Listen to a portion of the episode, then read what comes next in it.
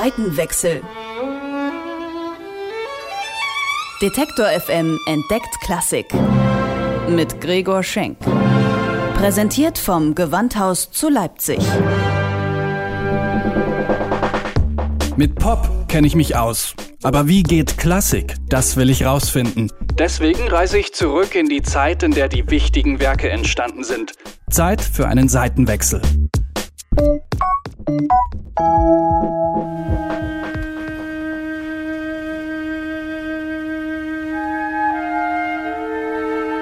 New York Anfang der 20er Jahre. Der Erste Weltkrieg ist vorbei, die Wirtschaft boomt, die Partys sind opulent, Alkohol so billig wie nie und in den Clubs in Harlem und Manhattan lassen sich die Leute vom Jazzfieber anstecken. In diesem Umfeld wächst Aaron Copeland auf. Seine Familie betreibt ein Warenhaus in Brooklyn. Mit Ausnahme seiner Geschwister ist die Familie nicht besonders musikaffin und doch will Aaron Copeland schon im Alter von 15 Jahren Komponist werden.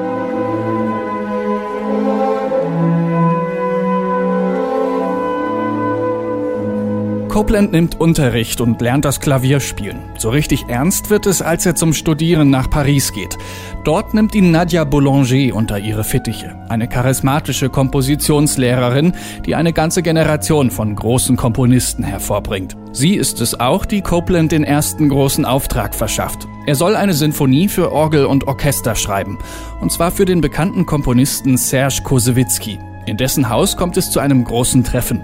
Mit dabei der Komponist Sergei Prokofjew, Nadja Boulanger und mittendrin der 23-jährige Aaron Copeland. Ihm selbst ist dabei aber ganz schön mulmig zumute, sagt Gewandhaus-Dramaturgin Ann-Kathrin Zimmermann. Der kleine Student soll sich präsentieren, ein bisschen eine Kostprobe geben von dem, was er so kann und sitzt am Klavier und man kann sich so richtig vorstellen, wie der da in Anwesenheit dieser hohen Herrschaften seine Sachen präsentiert und nervös ist und tatsächlich diesen riesigen, gigantischen Auftrag bekommt. Und auf dem Heimweg sagt er dann als allererstes zur Nadia Boulanger, also hm, er hat ja noch überhaupt gar nie für großes Orchester geschrieben und für Orgel schon gleich gar nicht und uh, ob er das, sich das überhaupt zutrauen kann, aber das wischt sie beiseite und sagt, ach, Du wirst das komponieren, du kannst das, keine Diskussion. Eine Ansprache mit Wirkung. Copeland geht zurück nach Amerika und arbeitet akribisch an der Sinfonie. Dabei ist er in ständigem Austausch mit Boulanger, schickt ihr alle möglichen Zwischenstadien. Sie begleitet die Entstehung dieses Werks, das für sie geschrieben ist. Schließlich wird sie bei der Uraufführung in New York an der Orgel sitzen. Ihr erstes Konzert in Amerika.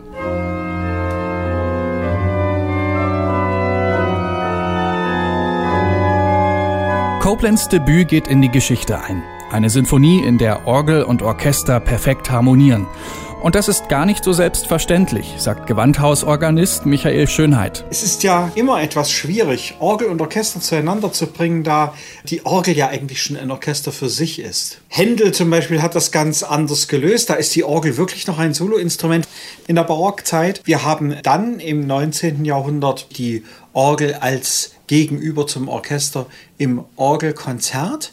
Aber so sehr viele gute Stücke gibt es da eigentlich nicht. Und wenn wir uns die Copland-Symphonie anschauen, so handelt sich es doch hier um ein sehr gültiges Werk. Es ist vor allem deswegen so gültig, weil Copeland seinen eigenen Stil findet. Verschiedenste Einflüsse verschmelzen in dieser Sinfonie zu etwas Neuem. Copeland sagt selbst, er zitiert nicht explizit aus dem Jazz, man kann der Musik aber anhören, dass er in Brooklyn groß geworden ist. Und tatsächlich, im zweiten Satz gibt es ungewöhnliche Taktwechsel, eine Art freie Rhythmik, wie man sie aus dem Jazz kennt.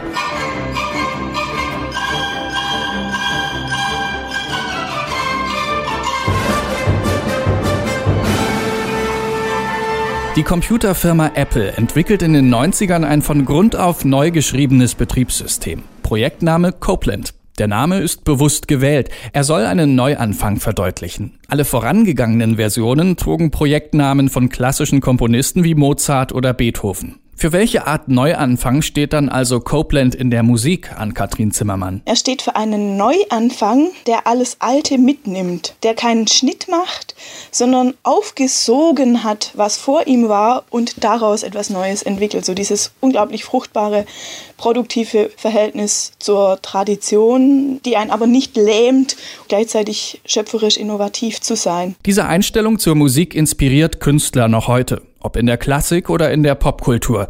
Spike Lee zum Beispiel hat in den 90ern seinen Basketballfilm He Got Game mit der Musik von Copeland unterlegt. Das spricht ja auch für ihn, dass er einfach ganz, ganz viele Schichten, auch unterschiedliche musikalische Geschmäcker anspricht und einfach so lebendig ist, dass er sich für verschiedene Genres eignet und überall irgendwie passt, ohne dass man ihn jetzt damit vergewaltigt.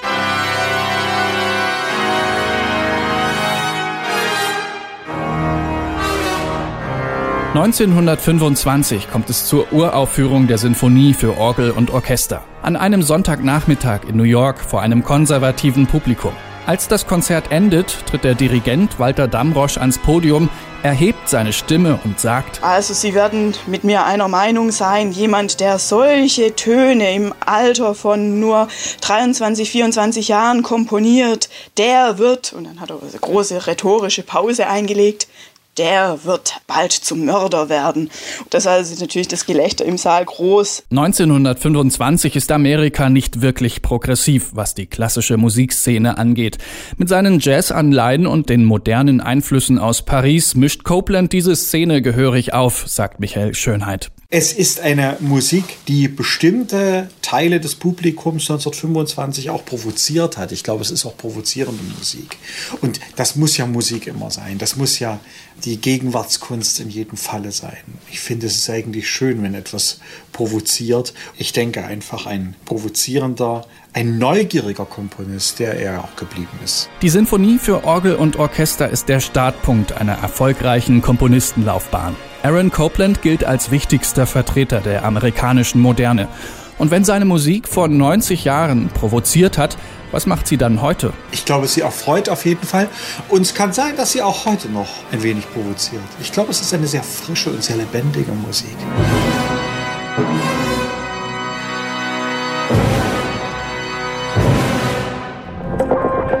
Seitenwechsel. Detektor FM entdeckt Klassik. Mit Gregor Schenk. Präsentiert vom Gewandhaus zu Leipzig.